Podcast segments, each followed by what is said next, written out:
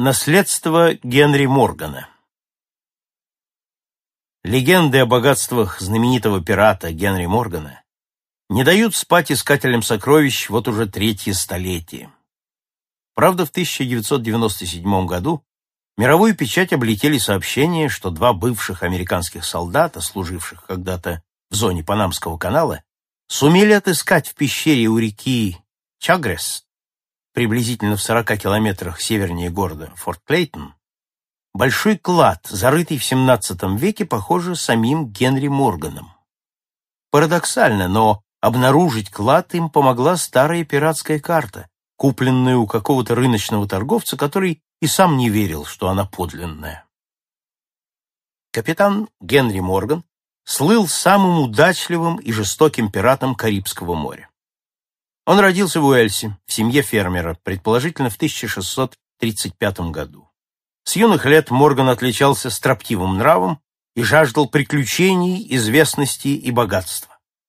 Неудивительно, что вскоре он оказался на борту судна, 3 мая 1655 года покинувшего Бристоль и взявшего курс на Вест-Индию. По другой версии, юного Моргана выкрали у родителей и продали в рабство.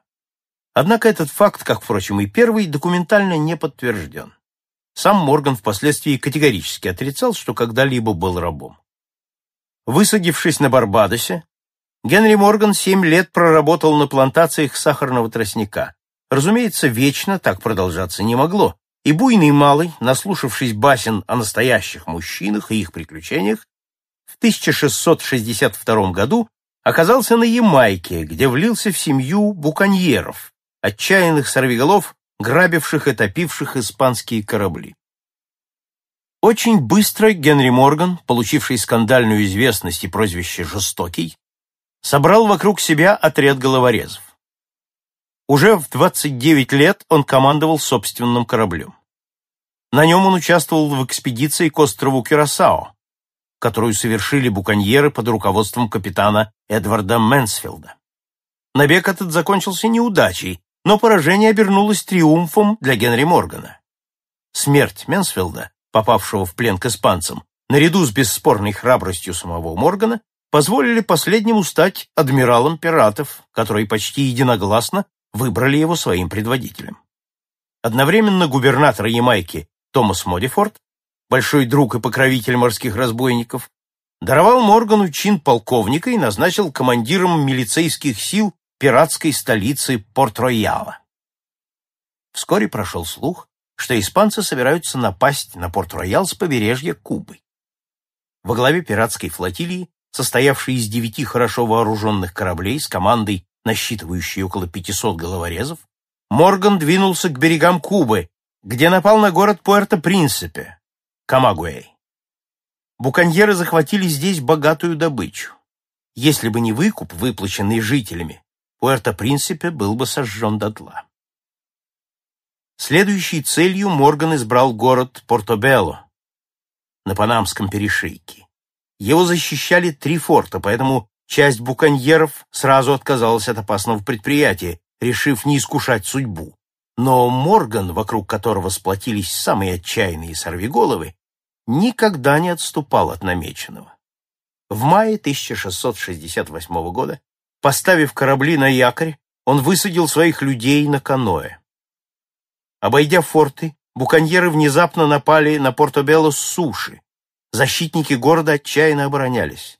Не сумев взять крепость штурмом, Морган решил прикрыться живым щитом. Он заставил пленных испанских священников и монахинь нести штурмовые лестницы. По ним пиратам удалось не только забраться наверх, но и проломить стену. Город разграбили, а жителей подвергли жестоким пыткам. Буконьеры хотели узнать, где спрятаны сокровища. С добычей, оцениваемой в сто тысяч фунтов стерлингов, Морган вернулся на Ямайку, в Порт-Роял. Вскоре он стал готовиться к новой акции. Морган призвал всех, желавших служить под его началом, собраться у Коровьего острова, куда прибыл сам в январе 1669 года. Здесь, на фрегате «Оксфорд», он дал для офицеров банкет. Когда веселье было в самом разгаре, корабль взорвался. предположительно от неосторожного обращения с огнем у порохового склада. Лишь немногим, и Моргану в том числе, удалось спастись. И в этом же году Морган разграбил города Маракайбо и Гибралтар на побережье Венесуэлы. Захваченная добыча оценивалась в 50 тысяч фунтов. При одном упоминании имени Моргана испанцев охватывал ужас. Однако находились и те, кто бросал вызов жестокому пирату. Капитан Мануэль Пардал был одним из них. Пардал распространил заявление, в котором вызывал Моргана скрестить с ним шпагу. Вскоре противники встретились.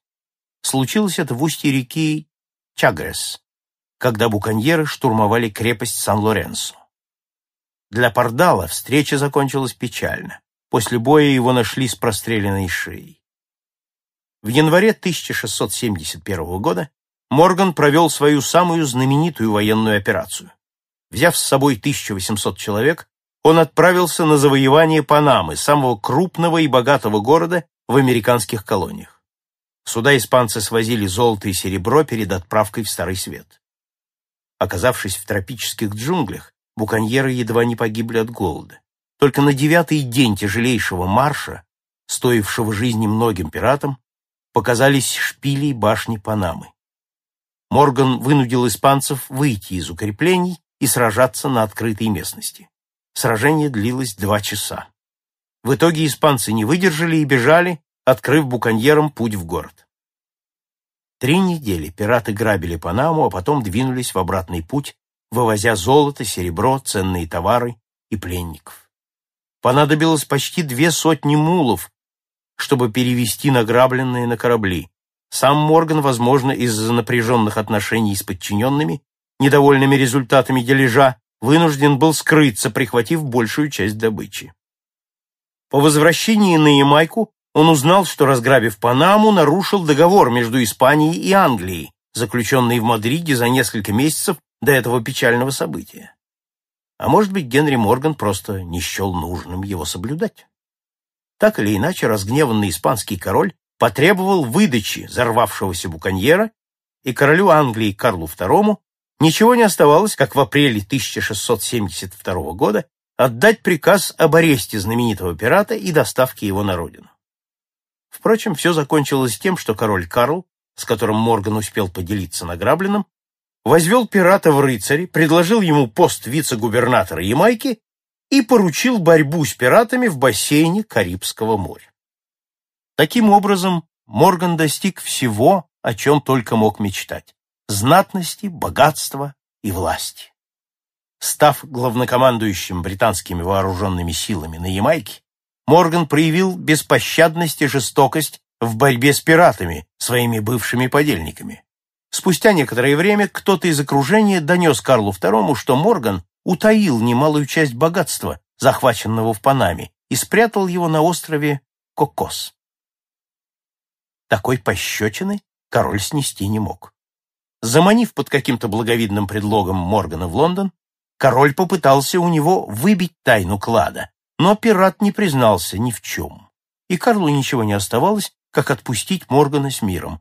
Впрочем, Моргану тоже не удалось воспользоваться утаенными сокровищами. Жить бывшему буконьеру, пристрастившемуся к зеленому змею, оставалось недолго. Генри Морган умер в Порт-Рояле в 1688 году в возрасте 53 лет, совершенно разрушенным и больным. Тело буконьера должны были перевезти в Лондон, но сделать этого не успели. 7 июня 1692 года на Ямайке произошло сильнейшее землетрясение. Порт-Роял вместе с могилой Моргана сгинул в пучине.